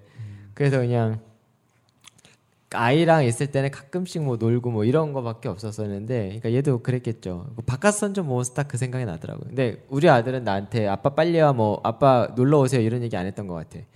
그냥 없는 존재였던 거예요. 그냥 그냥 뭐 그냥 우리 집에 가끔 오는 남자 뭐 이 정도. 근데 이제 그거를 다섯 살 정도가 지나면서 이제 아이가 조금씩 크면서 고민을 하다가 제가 회사를 딱 그만두고 나서 이제 본격적으로 친해졌죠. 어, 그때 의식적으로 다가가기 시작했어요.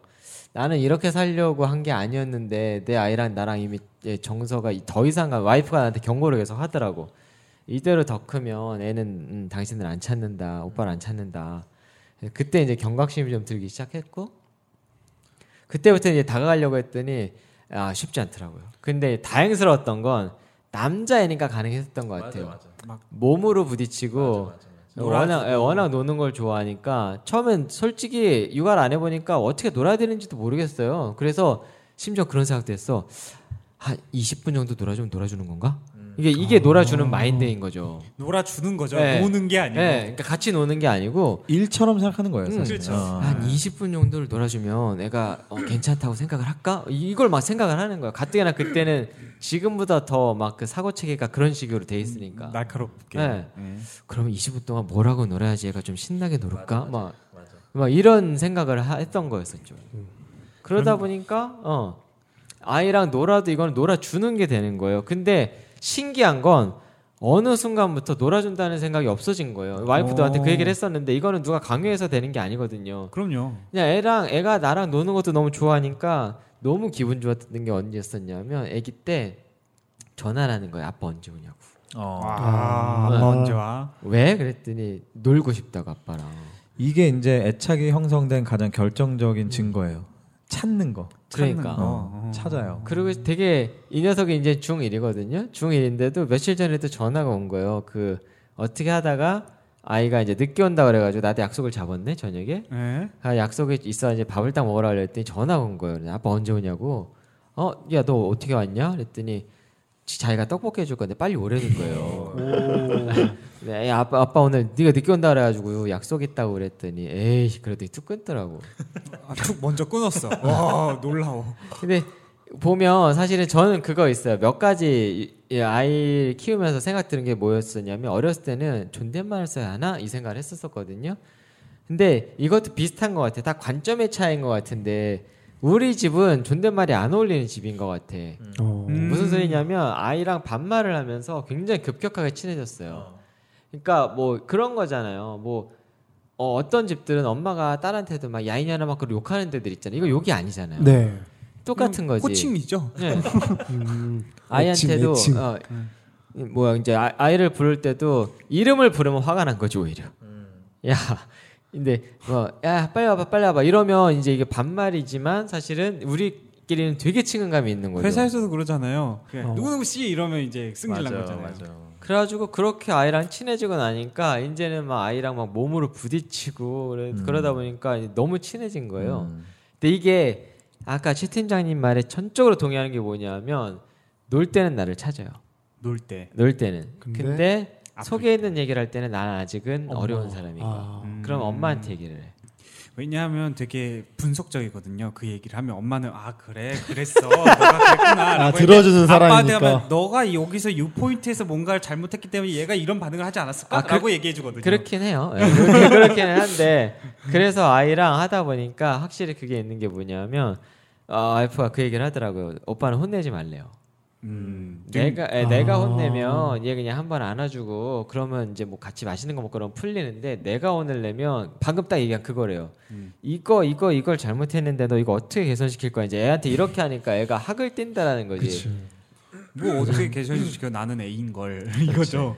그러니까 근데 사실 저는 이제 지금 지- 아까 제가 얘기한 제 얘기도 그렇고 대표님 얘기도 그렇고 사실은 어, 지금의 이 모습 자체는 그래도 그러니까 좋은 모습이죠 아이 그러니까 그럼요. 육아를 같이 하- 육아를 같이 하는 모습인데 사실 이제 들으시는 분들 중에 만약에 뭐 남편에 대한 원망이 있으시는 분이 있다면 실제로 한 90%의 대한민국의 직장인들은 여전히 특히 남자분들은 이게 육아를 핑계로 뭔가 회사 일이나 회사의 심지어 회식이나 이런 것들을 빠지기가 굉장히 어려운 상황이에요, 솔직히. 그렇지 않은 분들이 아직도 많거든요. 그렇죠? 네. 근데 그거는- 이 얘기는 잘해야 되는 게 맞벌이 부부가 되게 많기 때문에 음. 그러면 여성분들 사실은 되게 힘들단 말이에요. 근데 그런 건 있어요. 여성분들이 육아 때문에 뭐를 빠진다라고 하면 용인이 이게, 돼요. 예, 용 어느 정도 용인이 되는데 남자들이 거기에 대해 빠진다라는 사회적인 문화가 아직도 우리 육아 세대는 휴직 같은 걸 말씀하시는 거죠? 예, 아직도 우리 세대는 아, 육아 휴직뿐만이 아니고 퇴근을 조금 더 아, 일찍 하겠다. 맞아, 맞아. 뭐 애가 아파서 그러는데 조금 빨리 가보겠다. 니네만 아파 이런 거죠. 맞아요. 아 그리고 뭐 얼마나 아프길래 니네 뭐, 니네 뭐 와이프 없냐? 심하게 어, 막 말하는데 이렇게 너, 너 얘기를 혼자 하니까. 음. 살아? 뭐 이런 식으로 얘기하는 데도 있고. 그러니까 휴직이라는 그런 거대한 얘기는 아예 뭐 뭐 꿈도 못 언급도 꾸는 못 거고 그냥 일상적인 상황에서도 예를 들면 회식 중에 뭐 아, 애가 아파서 저 오늘 조금 일찍 들어가겠습니다. 이거는 그냥 뭐 완전 웃음거리 되는 거예요. 저희는 다행히 그런 부분에서는 바로바로 보내주고 연차도 잘 쓰고 그래가지고 어, 아직 좋은 그런 회사. 부분에서 문제를 가진 분은 한 번도 못 봤던 것 좋은 같아요. 회사네. 좋은 회사. 육아휴직도 물론 일단은 이제 여자분이 먼저 쓰시고 근데도 이 아이 보는 것 때문에 예를 들어 산후 우울증이 왔다 이게 심하다 그러면 남자도 육아휴직 쓰는 거 오케이 그래서 남성분도 요새 많이 쓰고 계세요 음. 어, 그러다 음. 훌륭한 보니까 회사네. 예. 아 지금 이런 부분에 대해서 저는 조금은 공감대가 잘 안 오거든요 이런 시대가 곧 오겠죠. 그렇죠. 이제 예. 점점 이제 많이 왔어요. 많이 되게 왔고. 많이 왔고 급격하게 변할 것 같기는 해요. 좋아지고 있다고 생각을 하고 네. 그만큼 어쨌든 간에 저를 비롯해서 지금 아직 겨- 결혼을 안 하신 분들이나 이제 아이가 있으실 분들도 분명히 가서 많은 부분에서 같이 해야 되는 것들이 더 커져가는 것들도 확실한 것 같아요. 그리고 많은 회사들이 깨달아야 되는 게 있는 게 뭐냐면 이렇게 한다고 해서 생산성이 절대 떨어지는 게 아니에요. 아 그럼요. 예. 맞습니다. 이렇게 뭐 휴직을 가- 휴직을 원하고 어, 연차 수당 덜 줄 수도 있고요. 그러니까 음. 비용이 감소가 되겠죠. 그럴 수도 있고 뭐 예를 들면 휴직을 장려해갖고 다음에 돌아왔을 때 생산성이 높아질 수도 있고 음. 더 좋은 아이디어를 가져올 수도 있고 근데 되게 현실적인 얘기를 예- 예측을 해보면 이제 그렇게 커리어를 쌓는 게 사실은 되게 위험할 수 있어요. 아 그거는 매우 위험할 수는 있어요. 커리어 그러니까 그래서 음. 지금 그게 달라져야 되는 가장 큰 이유죠. 과도기적인 근데 지 않나요? 그거는 사람이 해결해야 하는 일이기는 한데 이제는 우리가 우리끼리 얘기할 수 있는 게 아니고 기계가 들어오잖아요. 네. 그렇죠. 예, 그래서 대체가 정말 굉장히 빨라. 진짜 제 주변에서도 이미 일어나고 있거든요. 지금도 이루어지고 네. 있고요. 그러니까 결국에는 나중에는 평가라는 걸 해야 하고 그런 걸 해야 할 때는 지표가 나와야 되기 때문에 아 될 수밖에 없는 것 같다라는 근데 거죠. 저는 그 맨날 그 매우. 얘기하면서 그 그 얘기 잘 나왔는데 미래가 되면 이제 노동 없는 생산이 이루어지잖아요. 그때는 음. 뭐 미래도 아니죠 사실 먼 이제 미래도 네. 아니야. 아니, 제가 봤을 때 불과 한 15년, 20년 뭐 이 정도면 이루어질 것 같은데. 15년까지 안 가지 않을까 싶은데요. 근자의 10년 이내 네, 뭐 네. 어쨌든 그런 게 이루어진다면 과연 우리의 삶은 어떻게 바뀌? 이게 감이 안 와요 전혀. 그러니까 지금 아주 단순하게 생각해 볼 수 있는 건 이게 노블리스 오블리주가 되는 나라에서는 사실은 크게 이슈가 안 될 수도 있는데 우리나라 같은 이런 사고 방식을 가진 나라에서는 이제 정말 악의 다툼이 일어날 가능성이 매우 커지죠. 있죠. 음. 그래요. 오, 뭐 얘기가- 네. 근데 역사를 되짚어 보면 뭐 제가 조금 과격한 얘기지만 결국 이제 그 수준이 한계에 이르면 그 기계를 쓸 수 있는 자본가와 네. 그 기계에 의해서 일자리를 뺏긴 노동자 계층이 엄청나게 점점 벌어질 거예요. 지금도 사실 그러니까 큰 격차로 어, 벌어지죠. 부익부 빈익빈이 아주 심해지잖아요. 네. 그리고 그게 너무 심해지면 결국은 이제 한 번 전복이 될 거예요. 어떤 식으로든. 혁명이든 뭐든 네, 그건 어쩔 수 없는 거예요. 인간의 역사가. 근데 중요한 건 뭐냐면 그 현대 역사를 보면은 점점 이제 그거에 대한 러닝이 있기 때문에 그 전복이 학습이, 일어나기 네. 그렇지 전에 직전까지 계속 제도를 개선해요. 그렇게 되면 이게 무슨 말이냐면 되게 서글픈 얘기도 하고 안심스러운 얘기도 한데 어떻게든 살 거라는 거예요. 이게. 아, 아, 그거 그게 서글픔. 네, 어떻게든 살 거예요 분명히. 그게 어떻게 보면 위쪽에서 아래를 지배하는데 하는- 수단으로 어, 그러니까 쓰는 수단으로 거잖아요. 쓰는 거죠. 나는 꼭 그렇게 얘기하고 시- 얘기한 건 아니에요. 네, 하지만 약간 결과적으로 그렇다는 어떻게 거예요. 보면 그렇게 그래도 바뀌진 사- 않잖아요. 사라지게끔 어, 어, 만들어주는 그래서- 거죠. 인류가 하지만 점점 또 그 역사를 공부하고 다시 예전에 대한 학습을 하고 러닝을 할수록 전쟁이 일어나는 확률은 적어지고 맞아요. 네. 그다음에 체제 전복 이런 혁명의 그 확률들은 점점 적어져요. 왜냐면 계속 바꿀 거기 때문에. 네, 그리고 아. 딱 그 낌새를 차리고 그 직전에 이제 제도적 개선들을 통해서 숨통을 음. 틔워주거든. 그러니까 저는 제일 고민스러운 게 이제 그 부분인데 그렇게 되면 우리나라가 갑자기 이거 정치 얘기로 사... 어, 어떤 모델로 누가 갈 네, 얘기했어, 갑자기. 모델로 갈 거냐가 되게 궁금해진다라는 거죠. 그럴 왜냐하면 때일수록. 우리는 예, 그 경제 모델은 미국을 쫓아가고 있는데 봉- 복지 모델은 북유럽을 쫓아가고 있단 말이에요. 이거 말이 안 되는 얘기거든요. 사지를 찢는 행위죠. 예, 완전히 말이 안 되는 얘기인데, 그러니까 너무 좋은 것만 굉장히 좋죠, 아름답죠. 근데 하여간 이슈가 되게 많은 얘기라서, 근데 제 눈에도 빈부격차는 굉장히 많이 벌어지고 있거든요. 엄청 이럴 낮았죠. 때일수록 육아에 힘을 쓰고 좋은 아이, 사랑받는 아이를 키우기 위해서 노력해야겠네요. 근데 진짜 그 다시 애써 육아로 제가 접목을 시키면 네. 이런 상황이기 때문에 아이들을 오히려 교육시키는 것도 교육에 되게 대한 게. 어려워요. 그쵸, 맞아요. 제가 지금 중1짜리를 키우고 있는데, 정말로 저는 그 대한민국 교육에 굉장히 반기를 가지고 있는 사람, 반감을 가지고, 반감을 가지고 있는 사람이에요. 저는 심하게 얘기하면, 대한민국이 망하는 이유는 대시동 때문이라고 생각을 하는 사람이에요. 아. 정말로. 국가 경쟁력을 갉아먹는 대치동에서 네, 지금 댓글 막 달아. 네. 아, 그러니까. 달고 계세요. 큰일 났네요. 그래서 자기들도 대치동에 공감한다고. 계시는데. 어, 그런 얘기 공감. 대치동에서 학원 하시는 아 근데 큰일 저희 났다. 아들도 대치동 학원 다녀요. 네. 네. 그게 무슨 왜냐하면 어불성설. 아니죠 아니죠. 대치동이 다 나쁘다라는 게 아니에요. 아, 그 단합 단합 예, 아니야. 특유의 문화라 그 그러니까 여러 가지가 좀 섞여 있는데 지금 교육 얘기는 나중에 다시. 나중에 네, 그냥 크게 할수 선- 있을까요? 선별을 하게 되면 좋은 것들도 있다는 얘기를 하고 싶은 거고. 근데 이제 저 그 제일 포인트는 뭐냐면 지금 이런 식으로 가게 되면 그 아이를 중1을 딱 키워놓고 보니까 야 경쟁력이 없을 수밖에 없겠구나 확 느껴지는 거예요. 회귀라. 이, 주- 예, 이 중요한 시기에 교과서는 굉장히 좋아졌거든요. 네. 네. 근데 죄- 굉장히 죄송한 얘기인데 선생님들이 교과서를 못 따라가는 것 같아요. 그리고 아. 선생님들이 좋을지언정 부모들이 선생님들을 잘 못 믿는 것 같아요. 그러다 아, 보니까 예. 어, 팽배하죠. 그 그러다 근데 보니까 학원의 대부분의 선생님들은 우리 때처럼 가르쳐요. 제가 아들 영어 하는 거 보고 깜짝 놀랐어요. 아이가 영어를 배우고 왔는데 자, 야, 이거 아빠랑 같이 한번 볼까? 전 이제 공부도 막 같이 해보고 싶어요. 그렇게 가르치기가 싫어가지고 음. 그래서 해봤는데 오죽하면 얘 중간고사 볼 때 시험 공부를 같이 해봤어요 주말 동안에 책 똑같이 보고 근데 공부법이 안 잡히는 상태에서 외우기만 하고 옛날처럼 하니까 이제는 그게 안 된다는 거지 이건 중진국 모델 후진국 모델인 거죠 오 질려. 아빠가 옆에서 같이 공부해. 네. 아니 근데 아이는 좋아 되게 좋아해요? 네, 좋아했어요 오 무서워. 왜냐하면 찝어주니까 아 그런 거. 네, 근데 영어 공부를 하는 거 보고 깜짝 놀랐다니까 S 플러스 V 이거 아직도 해요 어, 주어 동사 네. 그런 거요. E SVOC 뭐 이런 거. 이걸 왜 해? 일형식, 이형식. 선생님이 그런 그렇게 음. 거구나. 가르친대요. 근데 시험 문제는 그렇게 안 나오거든. 음. 그리고 그걸 바라지도 않거든 요즘에는. 그러니까 이게 뭔가 되게 엇박. 그러니까 정말 열받는 게 우리나라는 공부를 삼중으로 해요 정말로. 내신 공부 따로 하고 수능 공부 따로 하고 학원 공부 따로 하고 경시대 공부 따로 해요. 그러니까 애들이 쉴 시간이 없는 거야. 그리고 뭔가를 생각할 사고할 시간이 없는 거죠.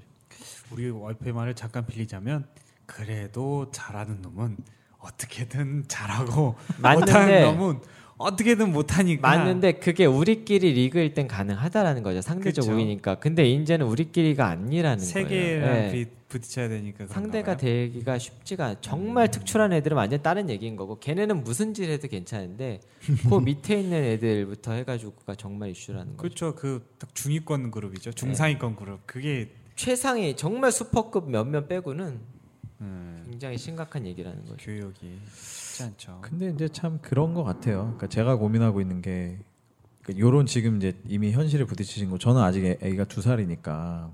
영어 유치원 보낼 때 됐네 어? 영어 유치원 보낼 때 어, 됐네. 그렇죠. 아 그러니까 그런 거예요. 그러니까 두 살. 이게 아까 잠깐 그 영유 미국 출신. 미국식 경쟁 구도를 우리가 지향하면서도 북유럽식의 또 분배 구조에 대한 로망을 갖고 있잖아요. 이게 한 아이를 바라봤을 때 어떤 가치관을 과연 심어주는 게 맞느냐. 음. 심어주느냐가 정말 이게 부딪히는 문제예요. 그러니까 미국식의 정말 경쟁 구도, 네가 무조건 딴 애들을 밟고 일러 이, 저 올라가야 돼. 라는 거를 정말 심어줘야 되느냐 그런 경쟁력 그런 역량을 심어줘야 되느냐 아니면 너의 행복 또 혹은 커뮤니티의 행복 공동체의 행복 또 모두의 분배 뭐 공동의 성장 이런 것들을 심어줘야 되느냐가 굉장히 어려운 문제예요 이게 그렇죠. 그러니까 저는 그렇게 생각. 미국이 되게 잘하고 있는 게 뭐냐면 우리가 뭐 속히 말하면 패트리어트라 그러죠. 그 애국심이나 그리고 위아 위아디 아메리칸 뭐 이런 의지가 되게 강하잖아요. 그런 나라에서는 경쟁을 시켜도 우리는 아메리칸이니까라는 게 있어요. 근데 우리나라는 그런 경제 구독 속에서 계속 우리나라를 싫어해요. 그러니까 나라 자체를, 그러니까 가정 자체도 싫어하고 기본적으로 그러니까 경쟁 구도를 계속 이렇게 주위 이렇게, 이렇게 인구도 아 인구가 아니라 땅덩어리 좋은 나라에 인구만 많은 나라 이런 나라에서 살기가 되게 힘들어지는 가정이 아닐까 그런 게 갑자기 급 우울해졌는데요. 네. 어, 방송을 좀 마무리해야 될 것 같아요 급격하게. 어쨌든 어, 어, 쨌든 어려워져서 대한민국이 우울한 건 사실인데 여러분 아니, 근데 대한민국은 예. 저는 개인적으로는 그거는 믿어요. 힘은 들겠지만 망하지는 않을 것 같고 네. 네, 그리고 우리나라 사람들이 레슨스런이 굉장히 좋단 말이에요. 그래서 막 어마어마하게 그렇게 확 좋아지고 급격하게 좋아지고 이것보다는 우리는 계속 대처를 해나갈 거는 같다. 결론은 그거죠 음. 예, 직장인으로서 결혼하기도 정말 어렵고 육아도 쉽지 않아. 육아도 쉽지 않고 프로포즈하기도 정말 쉽지 네. 않고 육아도 쉽지 않지만 육아도 출산 우리는 육아도 쉽지 않고 꾸역꾸역 네. 살아가더라. 교육하기도 쉽지 않고 뭐 이 기계화되는 4차 산업혁명 아래에서 정말 어려운 어, 암울한 미래가 보이는 것 같지만 결론은 어, 행복. 그래도 예, 잘 살 수 있습니다. 네, 제가 항상 하는 네. 사람들한테 항상 하는 말이 이게 행복해지는 중이라고 계속. 네. 예. 아, 행복 ing. 예. 뭐 우리도 이 사회의 일원이지만 또 이 사회도 뭐 우리를 위해서 뭐 누군가는 분명히 고민하는 사람들이 계속 있거든요. 그러니까 너무 걱정하지 마시고요. 이제 여러 가지 뭐 결혼이나 또 육아나 이런 것들 사실은 결혼도 그렇지만 육아도 그렇고 굉장히 두려워요, 솔직히. 부담이 그리고, 되게 예, 세요. 직장을 다니면서 그런 큰 어떤 그 대사를 치른다는 게 굉장히 음. 어려운 일이거든요. 전 그 얘기는 하나 드리고 싶은 것 같아요. 만약에 우리 아이가 없었다면, 어 이건 정말 생각이 힘들 것 같거든요. 그러니까 전 그냥 딱 그 가치 하나만으로도 너무 좋았던 것 같아요. 아이로 인해서 네, 같이 음. 근데 오히려 제주에 애기 많이 가지고 애기가 셋 음. 있는 친구도 있거든요. 근데 걔 마인드가 좀 신기하게 아무 생각이 없어요. 그냥 저지르고 아, 뭐 어떻게 다 하겠지 뭐 지, 지가 사는 건데 그것도 뭐. 이제 성격 차인 거죠. 그러니까 네, 성격이 사람마다 성격이 차이인 그러면은 거죠. 또 잘 낳고 그냥 행복하게 살더라고요. 근데 되게 아이러니한데 진정한 욜로족은 애를 한 다섯쯤 낳아야 돼요. 걱정 없이 그냥 뭐 어, 그러니까 뭐, 어떻게 뭐, 크겠지 어떻게- 이러면서 요새는 특히 어. 제가 들어왔는데 그 친구가 셋을 낳아놓고 보니까 한 달에 100, 만 원씩 그냥 꽂힌대요. 꽁돈으로. 아, 나라에서 지원해주고 그렇죠. 회사에서 음. 지원해주고 맞벌이다 보니까 네 맞아요. 예, 지원해주다 보니까 애가 7살, 다, 7살, 5살, 2살인데 다 지원이 된대요. 그러니까 기저귀 값다 나와 모든 애는 다 크는 거예요. 그러니까 나는 내 번 거 잘 모아놓고 애들 그 장가 시집 장가 우리나라는 학원비만 없으면 우리가 이렇게 힘들게 살 필요가 없어요. 음, 결국에는 최고의 승자는 학원입니다. 음. 학원이 갑자기 학원으로 뭐지? 아, 급하게 엔딩을 좀 하도록 네. 하겠습니다. 아, 학원 얘기를 우리가 다음번에 한번 다루도록 네. 하고 아무튼 그래서 뭐 어, 결혼과 뭐 육아 뭐 또 아이들에 대한 고민들 하시면서 직장 생활 하시는 분들 에, 얼마나 힘드시겠습니까? 사실은 그 아. 어, 참 어려운 고통, 그죠? 또 아주 일상에서 느껴지는 그런 고단함을 저희가 이제 에, 공감하고자 오늘 방송을 꾸민 거고요. 공감하다가 저희끼리 암울해졌어요. 약간 아직 저 육아도 시작도 못하고 결혼 분위기는 다운됐지만 네, 몰입하는 방송.